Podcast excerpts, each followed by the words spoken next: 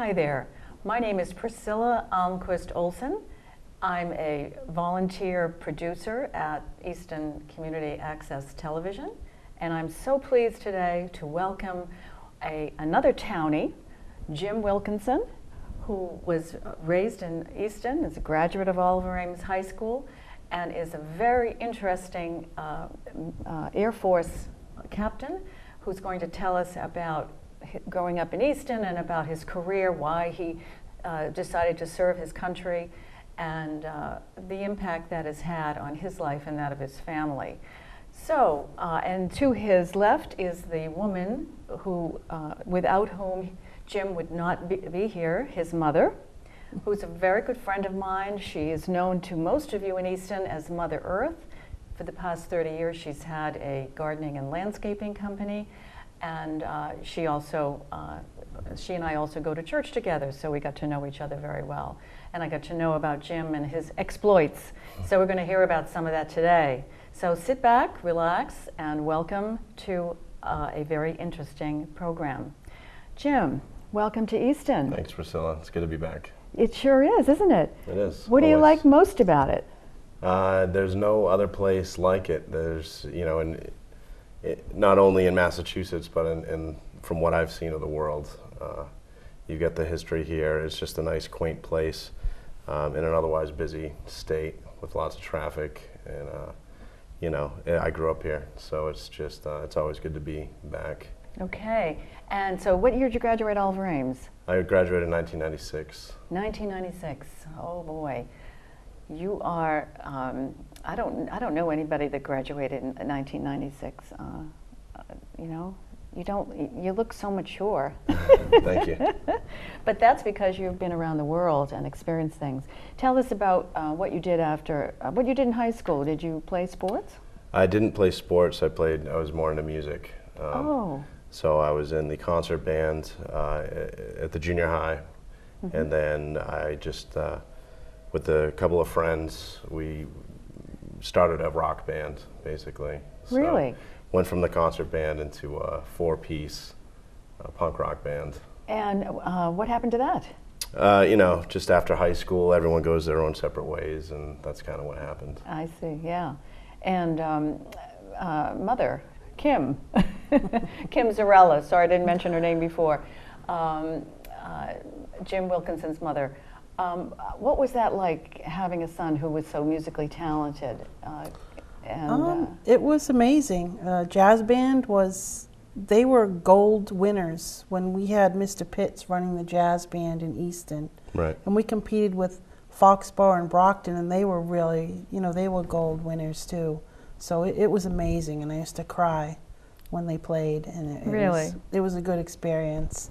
Music was a good experience, uh-huh. and um, his dad was a musician too. Right. And uh, I bought him a piano for Christmas one one year, an old big old lunky piano, and we still have that. And uh-huh. so music is is good. It's it's it takes as, as much, if not more, discipline than sports. Did um, so. certainly right, and it's a very um, solitary discipline.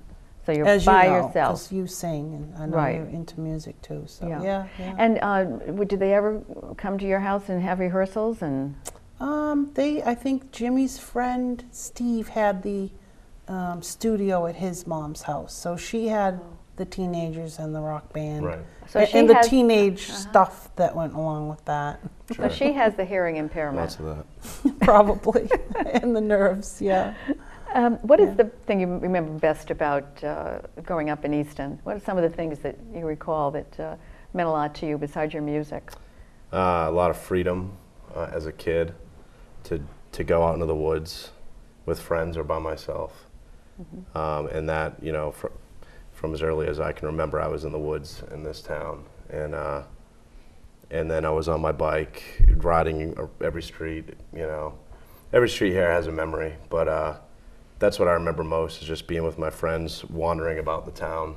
Mm-hmm. It was it's a safe place. Uh, it was back then mm-hmm. as well. So that's what I that's what I loved most about it is there was a lot of you know countless memories mm. in every street, every street. Uh, yeah, and you know they're they're saying now that um, kids are too programmed, and that we should get back to letting kids do what they want. Let, let them play. Let them be creative. Let them do their own thing.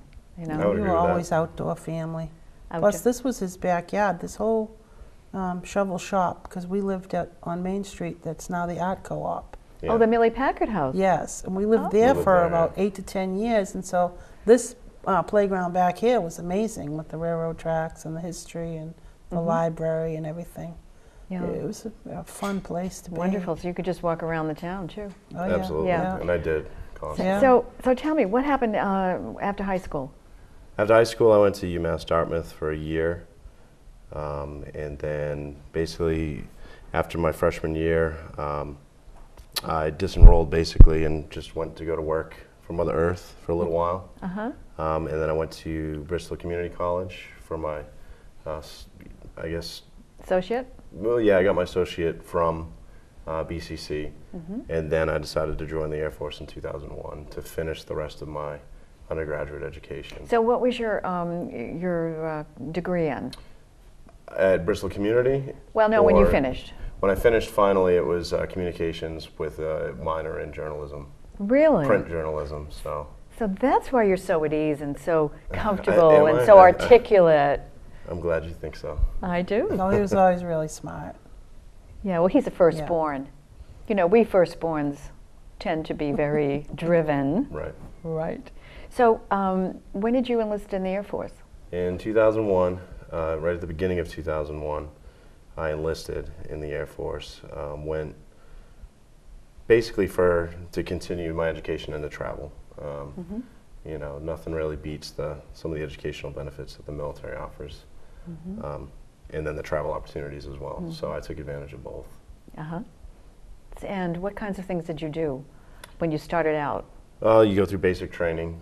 They train you how to salute and how to, uh, you know, recognize ranks uh, and how to speak the speak and march, follow follow orders. Did you get to use your communications background and journalism background um, I did. eventually, or Yes, And I didn't did. you graduate from boot camp as the highest? Uh, no, I was a st- uh, distinguished graduate out of uh, not not uh, basic training is what the Air Force calls it, Air Force basic training. But uh, when I went to my technical training, then I was a distinguished graduate there uh, for one of my jobs. But to answer your question, I, I was able to use my journalism degree. Um, I came in, in into the Air Force and I worked for the command and control um, community, essentially. And then, because I got my degree, I was able to retrain into public affairs, and I was able to be uh, a writer and a newspaper editor great? for one for the, one of the Air Force papers at the base that I was at at the time at uh, in Dover, Delaware. What a wonderful opportunity. and what Yeah, was the name of that paper? It was uh, the, The- Airlifter, The Airlifter, yeah. and it was a Dover Air Force Base publication. Uh huh. and uh, it was a great opportunity because that was right at the end of, you know, uh, the, the Air Force has basically gone online after that. So the the uh, print paper, the rag, if you will, no Uh-huh. longer exists really. Oh. Um, I, I wouldn't say across the board, but for the most part, it doesn't. So I was able to to use my degree in the Air Force, and I won as the editor one year the best newspaper in the Air Force. Wonderful. So I have a letter Con- from the chief of staff congratulating me on that. Congra- Oh, congratulations. great, Yeah. know. Well, those So- things mean a lot. They do. Yeah. Recognition is a big thing in the military. Sure. and sure. to his mother. Right, and to his mother. And making your mother proud. I Yeah, just got a paper to prove it to her. Well, I know that I know that she is so proud of you. I of do you. anyway. She Yeah. just smiles, uh, you know, big grin when she talks about you. So it's a, uh, so nice to meet you for the first time. well, it's yeah. great to be here. Yeah. So what did you think of uh, his going into the military and doing so well, Kim? I always knew he would do well. He always did well. Um, but for me, I think the the second year he was in the Air Force was uh, 9/11 happened, That was and then the, I the got year I joined. it was the year, and then I got really scared for a while. I didn't know what was going to happen, and I remember being really, really afraid. And I'm not afraid anymore because now we know a little bit more about those types of things and how they're handled. But I remember being very afraid and um, having a lot of anxiety that I'd never experienced. And so um, it's still, to me, it, he spends a lot of time away from his family and sacrifices that a lot. And that um, weighs heavy on, on my heart. But I am not as afraid as I was back then. I'm more comfortable with it, and I'm And I- proud. and is that because you've heard about so many uh, interesting places that he's been? Oh, yeah. The Oh. duties that he's had? and the and- kids, I have a granddaughter that was born in Iceland. You know, my grandson was speaking German when he was three. So that's amazing. That's um, a huge leap, uh, you know, for the family and for education and Mm-hmm. for pride and just fun and everything. you Sure. know, so. Well, the, tell us, Jim, what was, uh, what would, the, tell us the, the chronology of places that you visited and, and how, you, uh, how you viewed them and what impact they made on your life. Well, coming in to the Air Force, you go from your small community, like Easton, Massachusetts, and what you know in that small uh, box, I guess, that you're brought up in. And then in, you go to your basic training and you go on in, into the Air Force and you meet people from every other state, uh, even some other countries. Um, so it's an eye opening experience in, in that regard just to see all of the different cultures. Um, that that are all in one place in the United States military in general. So that was uh, my first, I guess, eye-opening experience as to you know the the different ways people talk and you know the different foods they eat and just what they do for fun or you know and, and coming on a, a common page there. And, you know of course the military has a good way of getting everybody standardized and on a, on a common page Yeah. or frame of reference. So it was good. And then and then we you know you see, you have to work together as a team. So even though you know initially when you're thrusted into a situation where everybody's completely different um, there tends to be some tension. But again there's a lot of teamwork uh, and you're you're all under the same circumstances. You're all facing the same challenges. So it comes together pretty pretty quickly. Um, and then you're pretty much indoctrinated after you know you go through your training and you go th- uh, you learn you know the basics and then you learn your job. And then there's further communities that you involve yourself with depending on um, what you do. And that so what you do affects where you can go. Um, And how well you do it. And how, how well you do it for sure Do you think uh, working for Mother Earth uh, gave you a leg up on teamwork? I mean, being able to, to work together as a team? Well, I think it gave me a leg up with work ethic and getting the job done. Um, Again, you're, you're coming in from kids that just graduated high school and never had a job. Well, I had a job growing up my entire, you know, I was mm-hmm. always working. Started at 12. Right. And They all did. so, so I, I, I stuck out uh-huh. from my peers in a lot of ways um, because of that work ethic. Mm-hmm. Did that help my teamwork? Um, that's a difficult one to say. I, I would say yes, hmm. because people look. I was a little older than most. I enlisted at 22 years old, so there were the 18 year olds, mm-hmm. and so they, you know, for those reasons, and because I was good at what I did, they made me an instructor. They made me um, train the new guys coming in. So naturally, you have to be a good team worker to do that. So I think that work ethic built built into the teamwork. Great. And so, where was the first place uh, out of the country that you went to? Out of the country, the first place I went was Saudi Arabia. I, d- um, I deployed there for about three months in support of Operation Southern Watch in, in Iraq. Um, and I was at the Air Operations Center.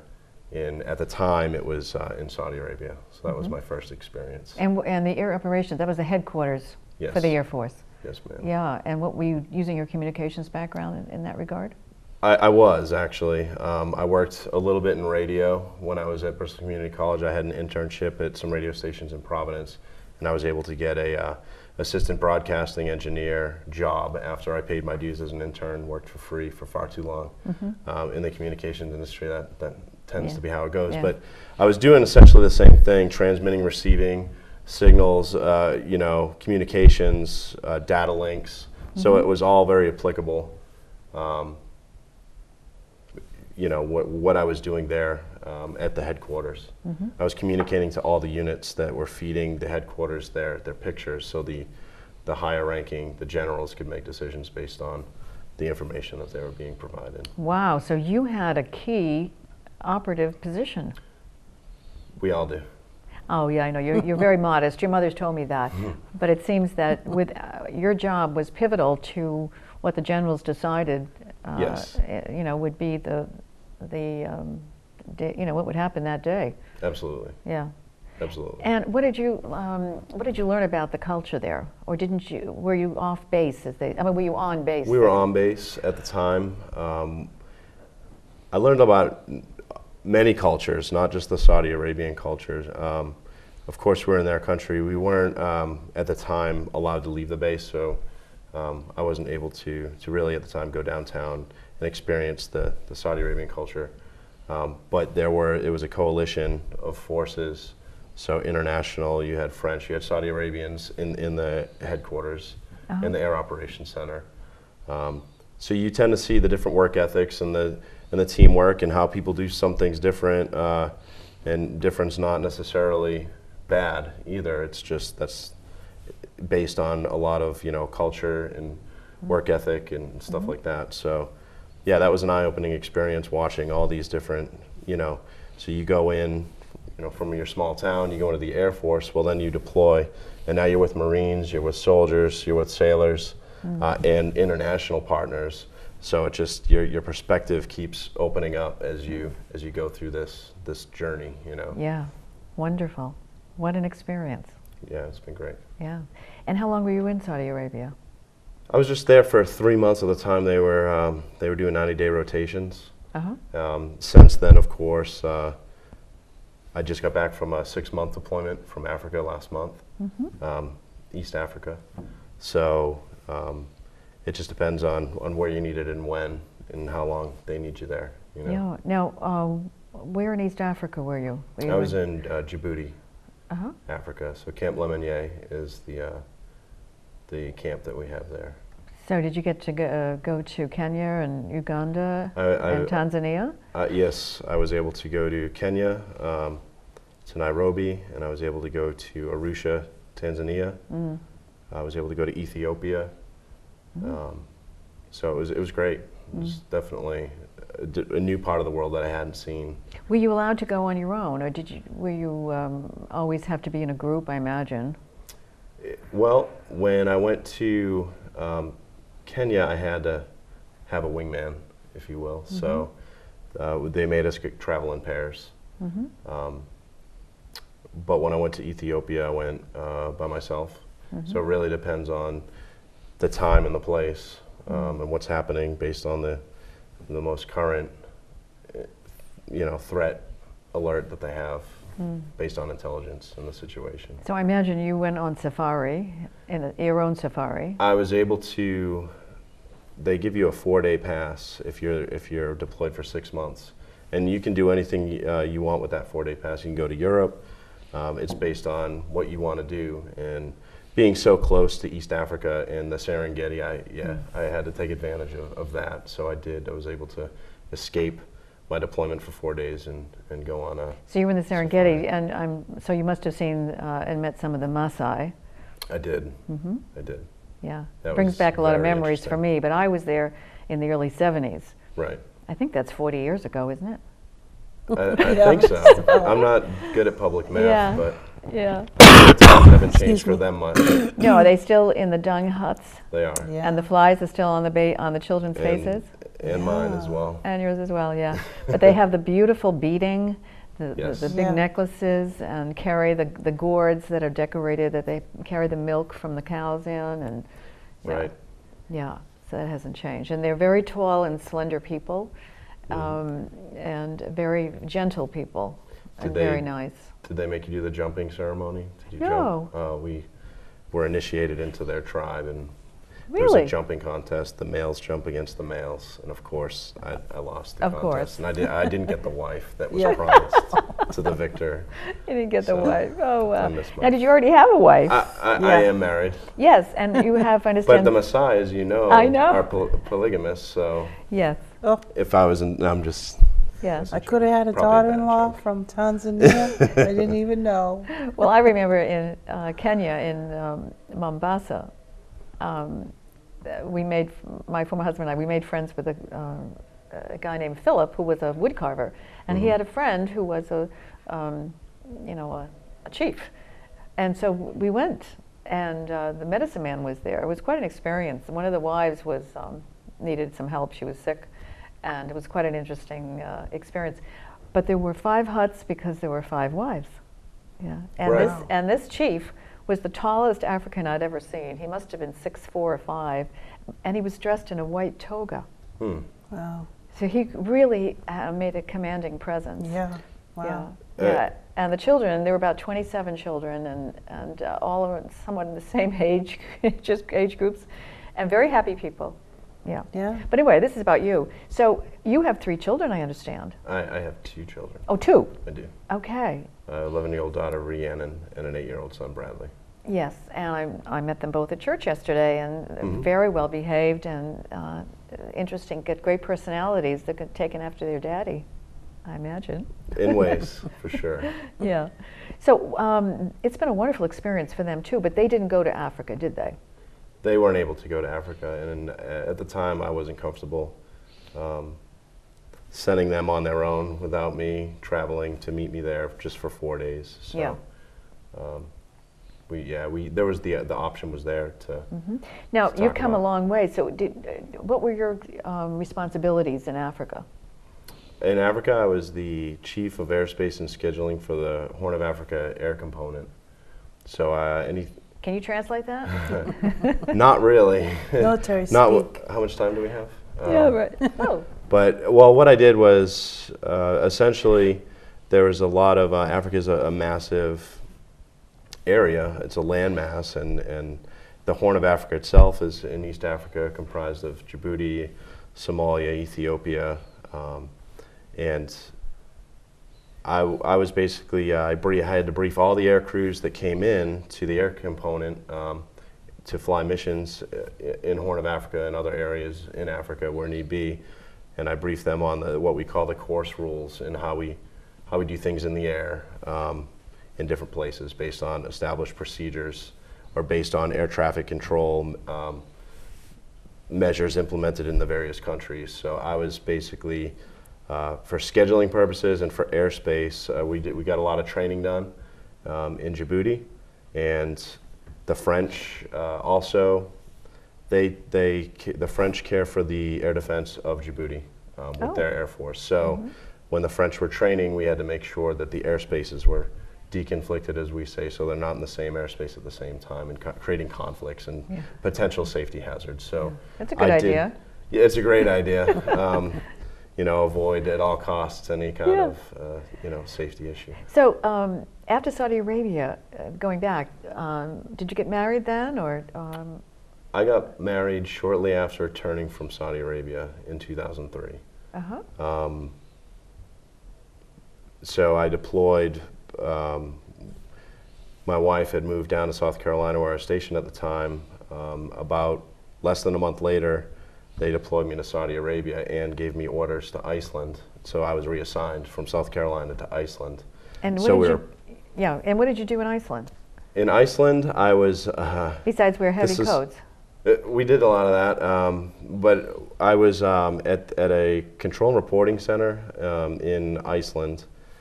So early warning, again, command and control, radars, we'd pick up uh, aircraft, um, air defense for Iceland, but also ear early warning for uh, NORAD, the Oh. Nor- North American Air Defense. Um, so if there were um, anything that needed to be reported heading towards the, the North American continent, um, Iceland was a good place to catch some of those Right. some of those things and provide early warning and air defense measures taken. Um, so we did that in Iceland, um, and I, uh, I was in charge. Well, I was one of one of the guys responsible for training air defense professionals in Iceland. Good. And how long were you there? I was there for two and a half years. Wonderful. And your daughter, Rihanna, Rihanna, she was born there? She was. Yeah. Great. And you must have had a lot of contact with the um, native population. I did. Uh, very, very intimate contact with uh, the system that we used. They um, managed the software for it. So, being responsible for a lot of the training, some of the software upgrades were driven by the users, the military. Um, so, I would have to translate that basically to the software technicians. Um, so, there was constant. I still have friends, uh, Icelandic friends that I So did you learn a little Icelandic? Ah, I've since forgotten, but yes, just the, the courtesies. Yeah. Go, going dine was hello or good day. Uh-huh. Um, but that's the extent of what I can remember right now, putting me on the spot. So, Yeah. Yeah, Icelandic is Old Norse. yes. Yeah, or Old Norse in English. Yeah. yeah. Right. Yeah, and the thing that's so interesting is that there are only 360,000 of them. Right. I mean, there are more people in Wow. Boston than in, on Iceland. Exactly. And yet they're such a productive and successful society. I mean, they went through a big traumatic uh, financial um, meltdown uh, a few years back, uh, just the way we did, you know, Right. the whole world did. But they've recovered, and uh, you know, so so that must have been a wonderful experience. it was a great experience. And and your daughter, does she remember it? Not, She was too young, right? she was. She remembers it through the pictures that we Oh yeah. that we took, but no, she was too young. Uh, we left there, and she was about one and a half. Uh-huh. So. What did you like most about the uh, the culture there? about the culture?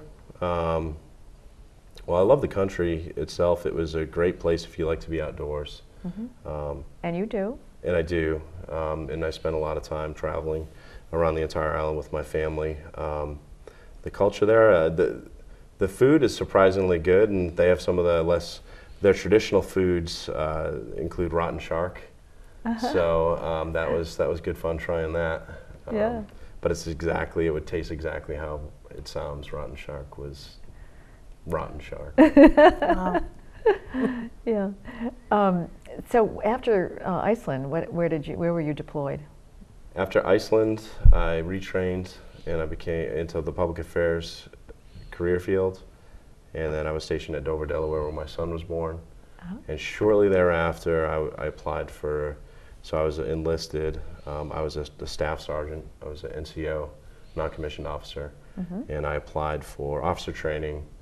Um, and from Delaware, uh, they sent me to officer training in Alabama Great. to become a second lieutenant. Right. Good. So, and how long did that take? Officer training was three months um, in Alabama.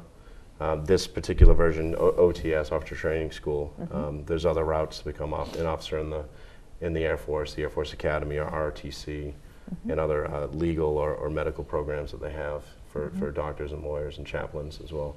So there's different routes, and OTS was the route that I took. Um, and then I became an air battle manager. Um, so again, going back to the command and control community, did my short stint in public affairs, and I like the air defense and command and control. Um, So I went back there and went to Florida, uh, where I'm now an instructor. I went there as a student back in 2007, and now I instruct there at Tyndall Air Force Base, Florida. Great.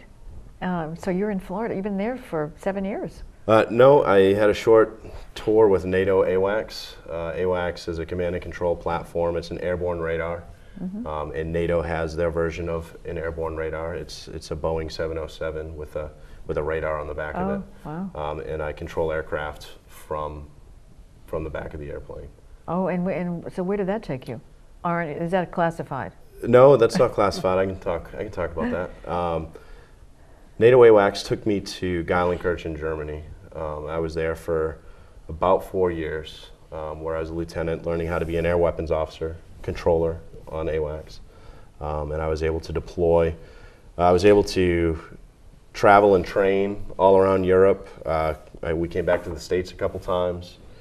And then once I was qualified and, and pretty good at what, what I was doing, that's when they decided to send you uh, where you need to go for deployment. So I was went to Afghanistan twice, um, and also supported the uh, the operation in Libya, Unif- Operation Unified Protector in Libya. We supported from uh, Sicily.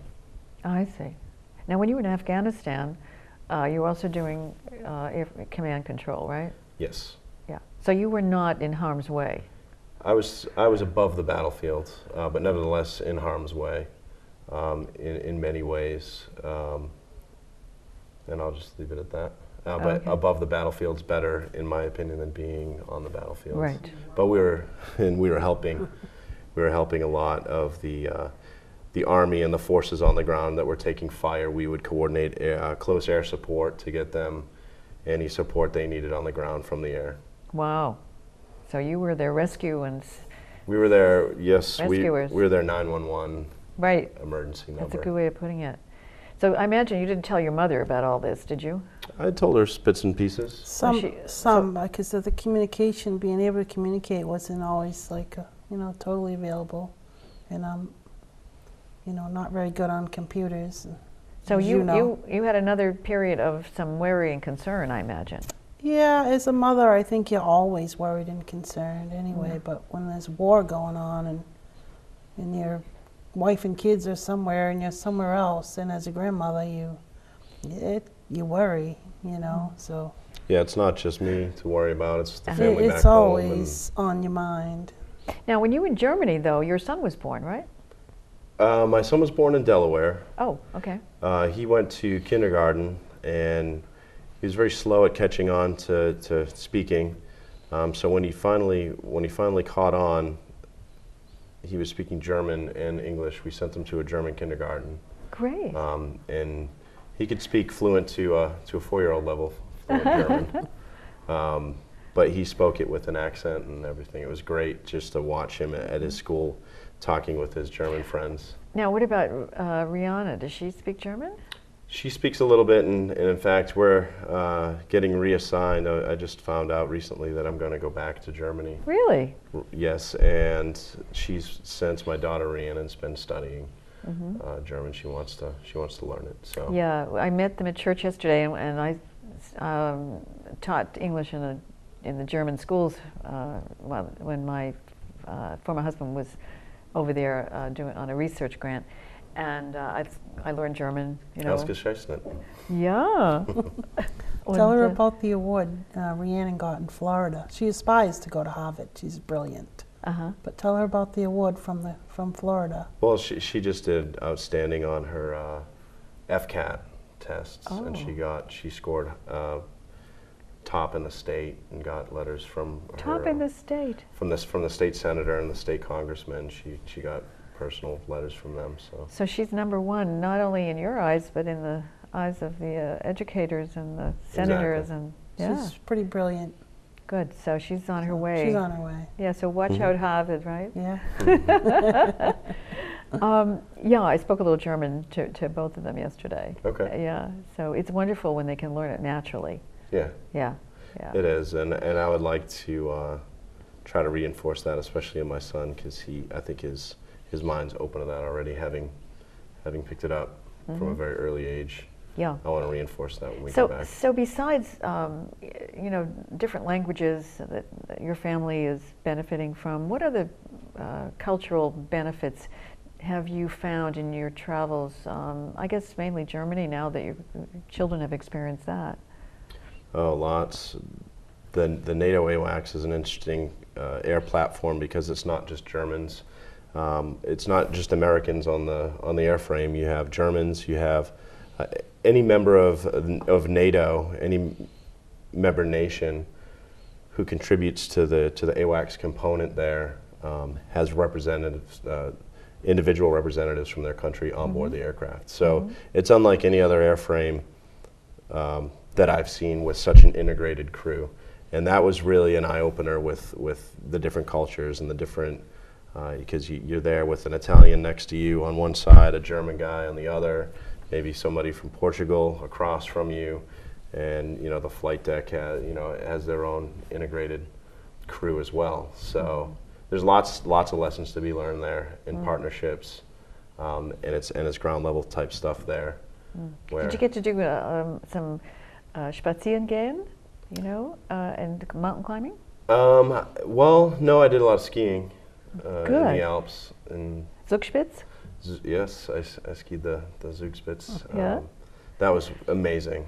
Yeah, the I'd only been East Coast skiing uh, Yeah. in the in the states, and so I'd never Uh-huh. been to the Rockies, but the Alps were, man, majestic. They were beautiful. You know, Yeah. it was great. And Zugspitz is the highest mountain in, in, In Germany, Germany. and it's uh, very close to Austria, to Right. the Austrian border. Right.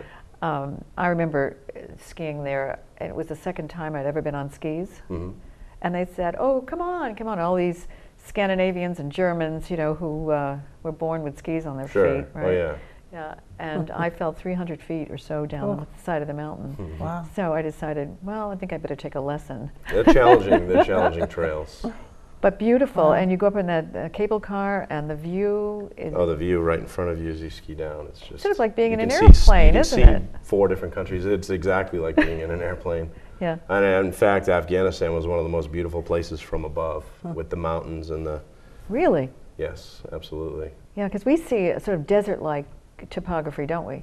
We do a lot of the time, but it depends on where you're where you're at. When you fly around the entire nation, Uh-huh. you see all the areas. There's you know, they have their own mountain chains as well. Uh, So it's not all desert there at all. It's a common misperception. I Uh, see. So yeah, this this is very diverse. Uh, but from above, it's it's very beautiful.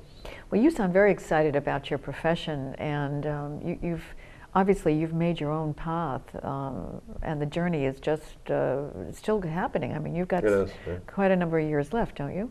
I have seven years left. I've been in 13 years so far. Uh huh. Um, so seven left before I hit 20 on active duty, and I can el- eligible for retirement if if I want to, or I can continue. And what do you think you'll do? Uh, I'm undecided at this point. Uh, it just depends on on where I'm at and where, where where the family's at and what we need to what we decide to do at Well- that point. It sounds like as if your skills that you've learned in the military and the, and the kinds of things you've been doing would prepare you for a, a myriad of jobs in the in the private world. Absolutely. that you could bring, uh, you know, or you could go to Washington D.C. and and and tell Rear Admiral um, what's his face, Dempsey, is that right? Yeah, that's correct. Okay. Chairman of the Joint Chiefs. of Staff. Yes, Chairman of the Joint Chiefs of Staff. Just that you know that you're going to come and um, g- uh, lend your expertise to uh, this important work at the at the hub of the country. Absolutely. That's a possibility. Anything's a possibility. Yeah.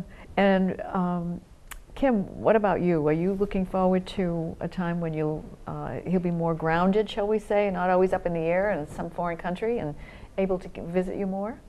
Yeah, um, I've never gave a thought that one of my kids would live out of the country. Uh-huh. You know, uh, a few towns over. You know, maybe they'd come over for Thanksgiving and and Easter, but I never thought any of my kids would live out of the country. So it's I'm not used to it. Um, so it'd be nice if he were to live closer by and Uh-huh. we could see each other more and we could have more time with the kids, you know. But Yeah. So, um, in wrapping up, Jim, tell me, uh, what would you say to young people um, who um, may not be considering the military and may never have even thought about it? Um, in- in- what, what would you say to them? Um, I'm, I'm a huge advocate for personal choice. And so I never try to sell the military to anybody. It was my path, and it, that's the path that I chose. Um, nobody really recruited me into it. I made that decision and I went. So um, I would say it's an excellent opportunity um, to do different things, to get an ed- a higher level of education. I've been able to get a graduate degree.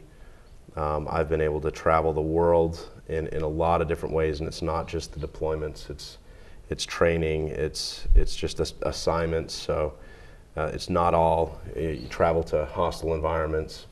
So my perspective has opened up exponentially. I couldn't I couldn't quantify that, but I would say whether you're pondering it or not, the facts stand for itself that the military provides um, extra opportunities outside of um, traditional means, and it, it's worked excellent for me and even my family. Um, we've gotten a lot out of it, tons out of it. Um, And you have um, certainly contributed to the welfare and well-being of this country.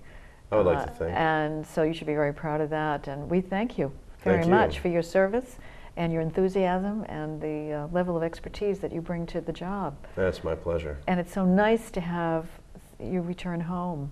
So enjoy Thanksgiving, and Will uh, do. yeah, and um, and your family, and all the best to you in the future. And uh, thank you, Kim, for joining us. thank you, Priscilla. It was it was very I pleasant. hope you enjoyed the program. Um, uh, we will be interviewing other people uh, who have con- who have left Easton and made a wonderful contribution to the world, uh, and uh, we appreciate your uh, viewership. Thanks for joining us. Take care. Bye bye now.